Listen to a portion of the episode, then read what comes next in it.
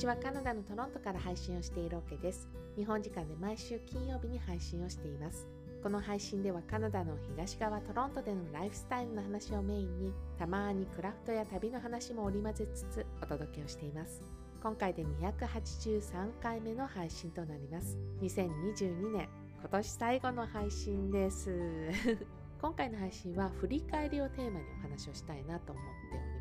先日お話ししたんですけども私あの毎年きっちりとしたテーマ決めないんですよね。でもゆるりとしたテーマを決めて1年を過ごすということをやってます。来年のテーマねまだはっきり決めてないからあとその2022年今年のこのテーマの振り返りはね2023年に入ったら、まあ、どこかでねお話ししたいなというふうに考えてますので今日はちょっと、えー、振り返りなんだけれども少し違った内容でお話をしていきたいと思います。えー、先日ねあの日本に少し帰りましたと。言いつつねあのビザの問題があってね1ヶ月近くいたと思うんですが、えー、その一時帰国中にですねそのコミュニティ内の部活で振り返りを振り返るというちょっと面白い企画をですねみんなと一緒に楽しみました。この部活って、えー、まあ、振り返るのを目的とした部活で通常まあ1週間を振り返ったりとかあと月の終わりにねこう1ヶ月を振り返るということをしてます。ちょうど昨日あのお知らせ配信したと思うんですよ。朝時間 JP さんに記事を書かせていただいたっていうね。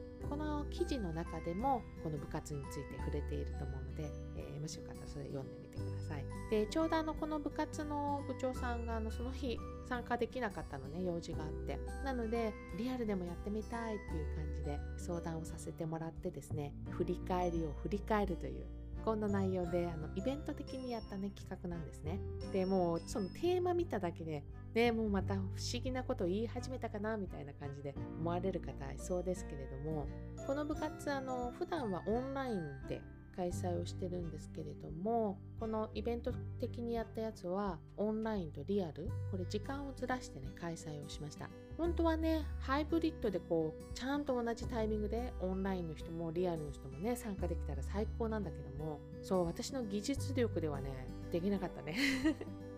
えー、私自身はそのリアルの開催場所に、えー、行く時間もあったりしたんで、えー、参加はしたんですけどもオンラインの進行とかはできないと思ったから、え他のメンバーさんにね手伝ってもらいつつ行ってっていうのもやっぱオンラインの人たちのから上がってくる言葉も拾いたかったですよね。リアルの方はですね、えー、渋谷のカフェにこうみんなで集まって、えー、皆さんにその質問を投げかけつつ、えー、付箋にまず回答を書いてもらって、えそれを見ながら話をしてもらうっていう形でね進めましたで質問の内容はそのオンラインの人たちにも同じような感じでね聞いてるのでで聞いた質問なんですけどなんかまずねなんか振り返りでどうやってやってるのか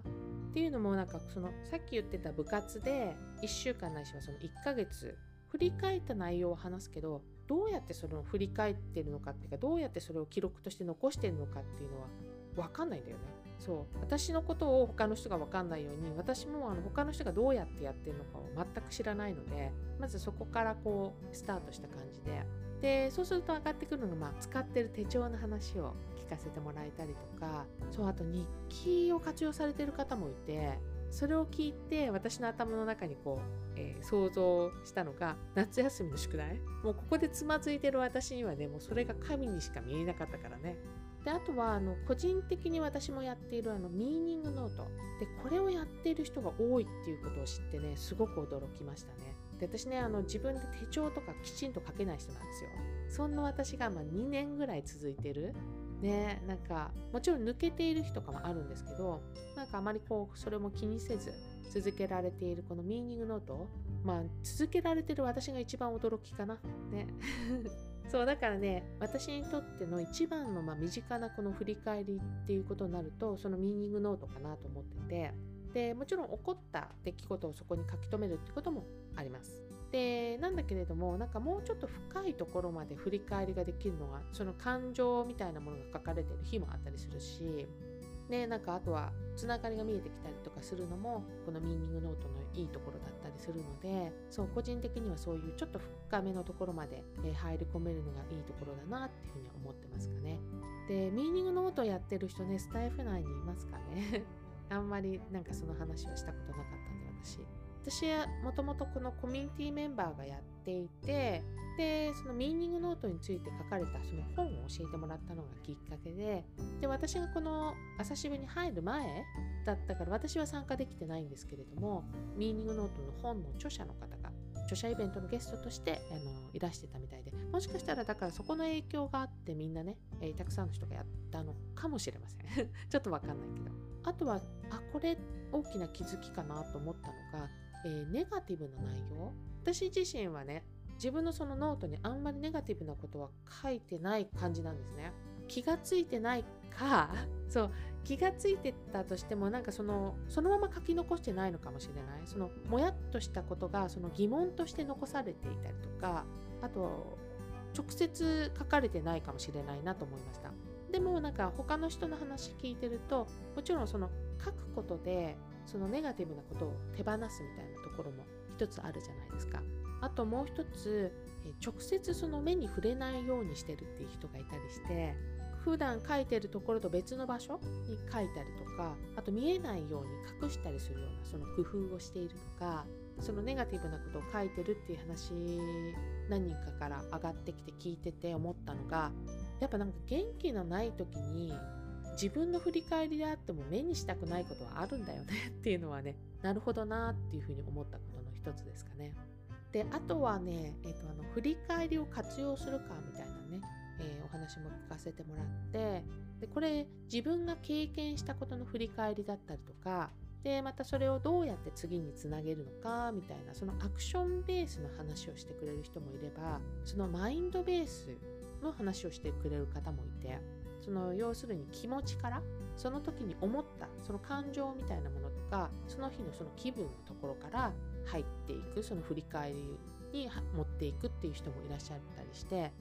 個人的にその振り分けて私考えてなかったんですよね。そう感情を書くこともあるしアクションのことももちろん振り返ってる日もあるんですけど無意識にやってる？そう無意識に思ったことを書き綴ってるからなのでなんかちょっとちゃんと振り分けて考えてあげるとその気づきの幅が広がるのかなっていうのを、まあ、他の人が言ってくれたことから気づいたことだったりするかなと思いますね。であと、ここでシェアしませんけれども、えー、そのみんなから上がってきた回答をですね、全部まとめて、ミロボードという、これあのインターネット上のホワイトボードというふうに呼ばれているものですね。で、ここにまとめて落とし込んで、あのレポートみたくしました。で、こうやってあのみんなのね、えー、話してくれたことをまとめて、俯瞰してみるとやっぱ見えないものが見えてくるんだよね。でまずは当たり前なんだけど本当ね振り返りって一言で言ってるけど一言で言えないくらい本当いろんな方法があってでそれぞれのこのやり方に特徴っていうのがあるっていうことがすごく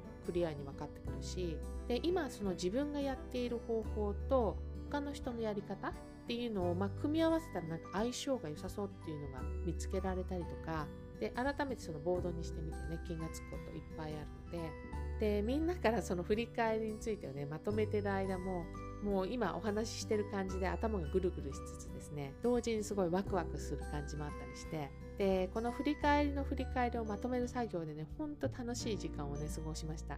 基本的にねこの作業が個人的に好きなんだよね。